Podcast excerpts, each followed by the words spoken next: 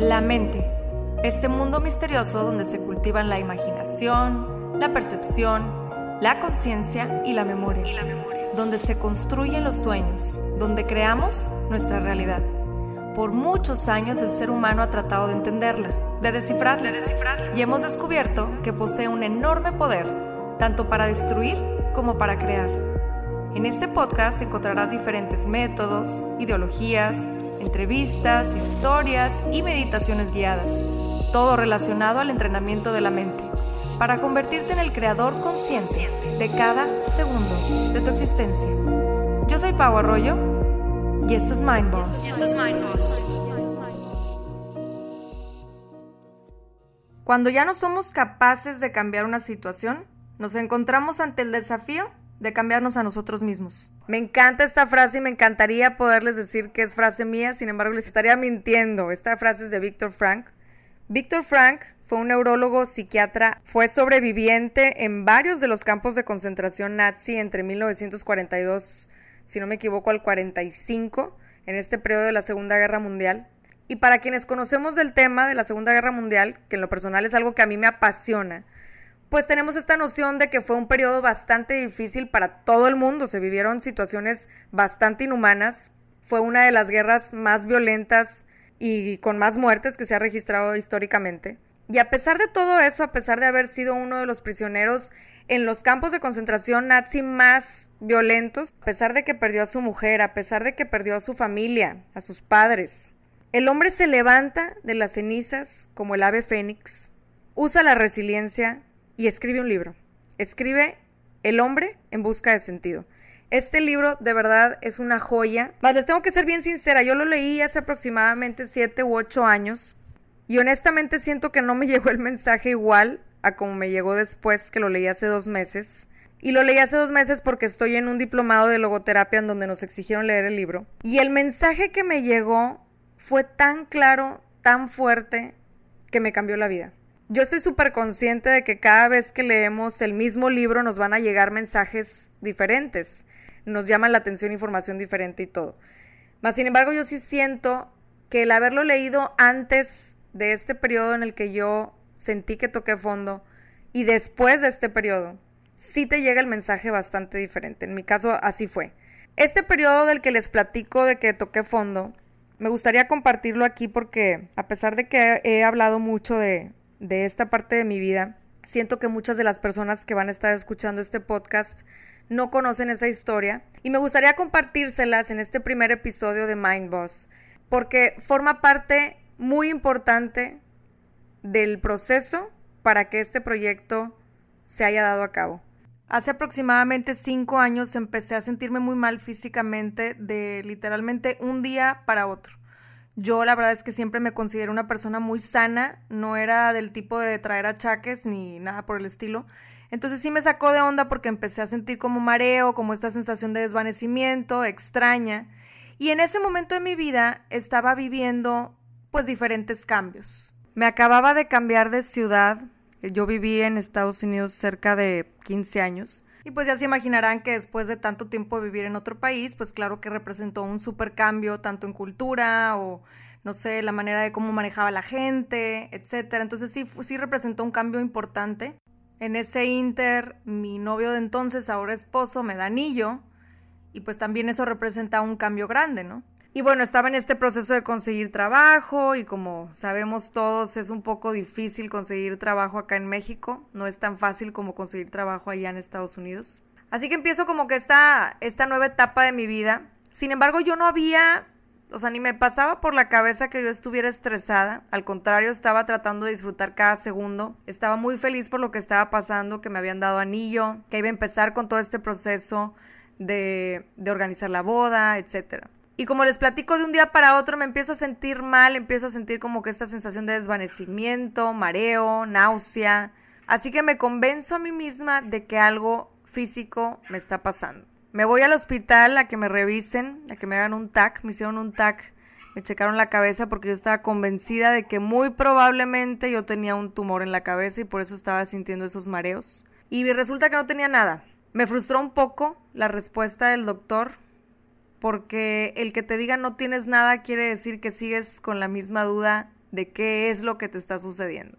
Y en vez de convencerme de lo que era como más común pensar que, oye, bueno, tal vez tengo una deficiencia de alguna vitamina o tal vez no desayuné bien hoy o como no he hecho ejercicio a lo mejor me estoy sintiendo así, etcétera.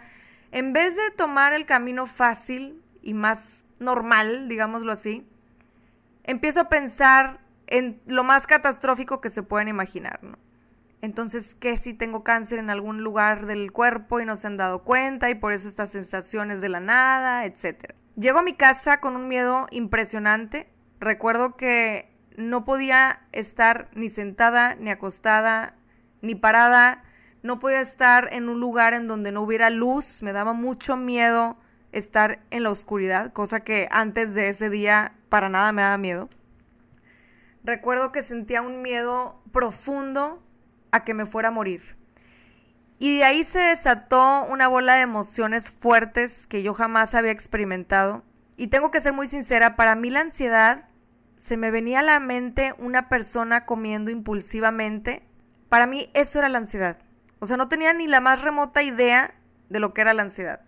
Pasa el tiempo, toda esa noche no dormí para nada. Seguía sintiendo ese miedo horrible a dormirme porque decía yo, si es que, es que si me duermo me voy a morir literalmente. Y recuerdo que por fin me quedé dormida. Al día siguiente me levanto como a las 4 o 5 de la mañana y me voy a correr. Para mí era lo más lógico, endorfinas, me levanto, me voy a correr y me voy a sentir mejor y esto va a ser una pesadilla que se va a quedar atrás. Sin embargo, no fue así. Terminé de correr y la sensación de miedo y de ahogo y de mareo regresó y regresó más potente. Le hablo al doctor y le digo, ¿sabes qué? Me sigo sintiendo bastante mal y necesito que me des una respuesta. El doctor, la respuesta que me dijo fue, ¿sabes qué, Pau? esto no es algo que te esté sucediendo, no tiene nada que ver con las migrañas que sufriste. A mí se me hace que esto que tú estás viviendo ahorita es ansiedad. ¿Qué es eso? Dije, ¿cómo que ansiedad? ¿De qué me estás hablando, no? Literalmente puedo decir que sentí que me caí de un precipicio y empezó este vuelo hacia abajo, hacia escarbar mi pozo, en donde me fui hundiendo y hundiendo y hundiendo día tras día. No puedo negar que fue una experiencia bastante difícil porque yo tenía cerca de 5 a 6 ataques de pánico diarios. La angustia que yo sentía era constante. No me podía concentrar. Mi mente estaba full de pensamientos negativos. Y el miedo era increíble, era una parte de mí que yo nunca había conocido. Les, soy sincera, yo la verdad es que nunca he sido una persona, no me considero una persona miedosa, al contrario, siempre estuve como que más, siempre he sido más entrona en la vida, y la bola de nieve se fue haciendo cada vez más grande. Como bien sabemos, el miedo es una de las emociones más fuertes que el ser humano puede llegar a sentir. De hecho, se dice que todos los pensamientos y las emociones negativas vienen del miedo y que todas las positivas vienen del amor. Yo estaba permitiendo en ese momento de mi vida que el miedo fuera el conductor. El miedo literalmente estaba dirigiendo mi vida en ese momento y así fue durante un año un año bastante difícil, un año en donde muchas veces le rogaba a Dios que me quitara la vida, en donde muchas veces me quise rendir, en donde muchas veces, y lo puedo visualizar en este momento, donde me caí, literalmente sentí que toqué fondo. Con la ansiedad, con el trastorno de ansiedad generalizada, que fue el diagnóstico que finalmente me dieron, viene su amiga la depresión. Y en lo personal creo que la depresión entra en esta crisis ansiosa por el hecho de que no sabemos qué nos está sucediendo, por el hecho de que sentimos que perdemos el dominio de quiénes somos, de nuestros pensamientos, la cabeza empieza a parlotear incesantemente puras cosas negativas. Siempre lo comparo con las caricaturas de cómo tenemos un diablito y un angelito hablándonos. Y mi diablito estaba a todo lo que da, hablando todo el tiempo y hablaba mucho más fuerte que el angelito. Sin embargo, el angelito seguía ahí. Seguía esa esperanza, de seguir adelante, seguía esa esperanza de poder salir de eso. Me convertí en la persona más obsesiva con las enfermedades, era una cosa impresionante, o sea, me convertí en la enciclopedia con patas de las enfermedades. Google se convirtió en mi mejor amigo para buscar cada uno de los síntomas que estaba sintiendo. Y en ese inter me tocaba organizar una boda. Entonces estaba viviendo toda esta crisis de emociones porque por un lado estaba a punto de vivir uno de los momentos más felices de mi vida y por otro lado estaba viviendo este infierno en mi mente. Creo que una de las cosas que más me impresionó en esta experiencia fue darme cuenta que literalmente las emociones te hacen crear espacios. Para mí la depresión creaba un espacio totalmente gris en donde yo no podía visualizarme a futuro.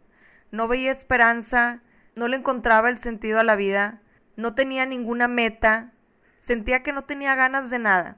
Y usamos el término depresión con tanta ligereza y facilidad que una vez que lo vives dices, híjole, ¿cómo yo decía, ay, es que ando súper depre porque troné el examen? Es que ando súper depre porque, no sé, una amiga me vio feo. Eso no es depresión. Y el darte cuenta lo que realmente es una depresión, saber y sentir esa sensación de ahogo constante, el que vengan a decirte y animarte de que todo va a estar bien, de que tienes que dejar que las cosas fluyan, de que no se tan aferrado y que vas a ver, que vas a seguir adelante y tú puedes y que no signifique absolutamente nada para ti, es horrible. Ahí comprendí lo que era una verdadera depresión. Ahí comprendí lo que verdaderamente era la ansiedad y qué hace no solo con tu mente, sino con el cuerpo. Es impresionante cómo la mente se encarga de manifestar cada uno de los síntomas que yo sentía. Recuerdo con mucha claridad uno de los momentos más bajos que tuve en esta crisis ansiosa. Y recuerdo que fue uno de los días en que creí rendirme.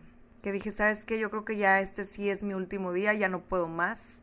Me acuerdo mucho que mi mamá me decía, mijita, no te va a pasar nada, no te vas a morir. Y yo le decía, mami, yo lo que quiero es morirme. Yo lo que quiero es dejar de sentir esto que estoy sintiendo. Así que recuerdo ese momento perfecto cuando me salí a caminar, donde ya sentía que no podía más con esto que estaba viviendo. Me fui a caminar a un parque bastante sereno que está en el pueblito donde vive mi mamá. Y me tumbé al piso, me acosté sobre la tierra y empecé a respirar. Con mi respiración empecé a integrar mi conversación con Dios. Y para ser bien honesta, en ese momento estaba muy enojada con la vida, con Dios, con todo. Y empecé a platicar con Él. Y le dije, estoy bien enojada porque no entiendo por qué esto me tiene que suceder a mí. Si siempre he actuado de buena fe. Y después de una larga conversación reclamándole a Dios y culpándolo por todo lo que me estaba sucediendo, le dije, si tú me ayudas a salir de esto, te prometo que me voy a dedicar toda mi vida ayudarle a las personas que pasen por esto, porque nadie se lo merece. A partir de ese momento siguieron mis ataques de pánico, sin embargo el enfoque era diferente. Yo quería entender cómo era que yo estaba creando todo esto y fue cuando descubrí el poder tan maravilloso de la mente. Mis crisis hipocondriacas siguieron, me inventaba todas las enfermedades que se puedan imaginar. Un día tenía leucemia y a los dos minutos me estaban sangrando las encías. Otro día me convencía de tener cáncer de mama y sentía literalmente bultitos. Otro día me obsesioné con la idea de que muy probablemente me fuera a dar Alzheimer y empezaba olvidadiza. Empecé a manifestar todos los síntomas, porque además lo consultaba con Google y empezaba a manifestar todos los síntomas que salían ahí en cuestión de minutos, horas o días. Y me pregunté, ¿qué pasaría si todo este enfoque, si todo esto que estoy viviendo, si todo esto que estoy manifestando, y si es verdad que yo lo creo con mis emociones y mis pensamientos, ¿qué pasaría si yo lo usara en positivo? Y ahí fue cuando empecé a transformar mi vida. Empecé a meditar, empecé a hacer introspección, empecé a dedicarme más a preguntarme para qué y no tanto el por qué de lo que estaba viviendo. Y empecé a conectar conmigo misma nuevamente. Me tuve que convencer de eso que para mí sonaba tan irreal porque yo sentía todos los síntomas tan reales, los podía tocar, los podía ver, que me parecía casi imposible que me dijeran que no tenía nada. Entonces me empecé a echar esas mentiritas piadosas, me veía al espejo y dije, tú vas a salir de esto. Me puse una fecha límite, me dediqué a mí, a crecer, hice de mi vida mi mayor proyecto. Ha pasado ya muchos años y puedo decir con certeza que la ansiedad es lo mejor que me ha pasado en la vida. Mucha gente en los cursos que doy me dicen es que no puedo creer que de verdad estés diciendo que es lo mejor que te ha pasado en la vida porque para mí ha sido lo peor. Yo elegí ver la ansiedad como mi mejor aliado porque a partir de ese momento mi vida se transformó. Empecé a comprender el poder tan increíble que yo tenía para crear cada segundo de mi existencia y decidí cambiar todo el enfoque de mis pensamientos y de mis emociones a positivo. Decidí entrenar a mi cerebro a que funcionara a mi favor. Decidí tomar las riendas de mi vida y la responsabilidad de cada uno de mis actos a partir de mis pensamientos y emociones y dirigir el barco yo, nadie más que yo. Vivimos constantemente en automático, dejando que sea la mente quien vaya controlando nuestra vida, cuando aquí el que manda eres tú. Y en el momento en que nos responsabilizamos de eso, en el momento en que tomamos el timón del barco y decidimos hacia dónde va a dirigirse, es el momento en que regresas a ti. No hay otro camino, y lo digo firmemente, para sanar cualquier cosa que estés pasando que la introspección. Siempre debe empezar el ser humano por cuestionarse a sí mismo y todas las respuestas las vas a encontrar dentro de ti. Repito la frase de Víctor Frank. Cuando ya no somos capaces de cambiar una situación, nos encontramos ante el desafío de cambiarnos a nosotros mismos. Y eso fue precisamente lo que yo hice. Dejé de culpar allá afuera, dejé de culpar a Dios, dejé de culpar las circunstancias, dejé de pensar que la solución estaba fuera de mí y me dediqué totalmente hacer introspección, me eché ese clavado hacia adentro, para darme cuenta de quién realmente soy, para contactar con mi esencia, que ya la tenía súper olvidada. Porque van pasando los años y nos ponemos máscara tras máscara para pertenecer, para no ser juzgados, para ser aceptados, y dejamos de ser quienes somos. Me tocó que la vida me sacudiera de una manera que nunca me hubiera imaginado. Y yo creo que nadie estamos exentos a esto. Nadie nos salvamos de la adversidad. Es algo que tenemos es algo con lo que tenemos que coexistir. Y es a través de estas adversidades que crecemos, que aprendemos y que seguimos mejorando y evolucionando. Y yo creo que todo está en la actitud con la que las enfrentas. A mí me tocó vivir, como Víctor Frank, un campo de concentración. Aquí la diferencia era que yo lo estaba viviendo en mi mente. Yo era el nazi y al mismo tiempo era el prisionero. Yo era quien me encerró en ese campo de concentración y fui yo también quien tuvo que salir libre. Decidí salir libre. Por supuesto que fue un proceso largo de mucho autoaprendizaje, de mucha paciencia, de mucha constancia y sobre todo de mucha certeza. Certeza hacia mí misma, certeza de que yo puedo crear mi vida de que yo decido hacia dónde la dirijo. Es preciso recordar que cada adversidad, cada situación difícil que vivimos en nuestra vida es una invitación de la vida misma hacia el cambio. Y es cuando creemos y confiamos con firmeza que ese cambio viene a revolucionarnos, pero también viene a hacernos crecer, también viene a hacernos evolucionar, y es para nuestro bien y el bien común, es cuando se empieza a transformar por completo tu vida. Y bueno, ¿qué les puedo decir? Fue a partir de ese parteaguas en mi vida, a partir de ese momento tan difícil, que crecí y estoy aquí compartiendo con ustedes lo que me hace vibrar, lo que me hace sentir viva y lo que es mi misión de vida. Te invito a que hagas de esa adversidad, de cualquier situación difícil que estés viviendo en este momento, que hagas de eso un trampolín y te impulses, te impulses a seguir creciendo, a seguir transformándote. Te invito a que enfoques toda tu atención en transformarte y enriquecerte tú, en vez de estar tratando de cambiar la situación y de cuestionarte por qué a ti. Cuestiónate para qué, qué sentido le da esto a tu vida y cómo te vas a impulsar a partir de esto. Así que toma las riendas de tu vida y empieza a crear esa vida que siempre has deseado. Y finalmente quiero agradecerte el que estés aquí el día de hoy escuchándome, el que te hayas dedicado este tiempo a ti mismo. Ojalá que cada cosa que escuches en este podcast te enriquezca aún más, ese es el objetivo. Te espero en el siguiente episodio para seguir creciendo juntos.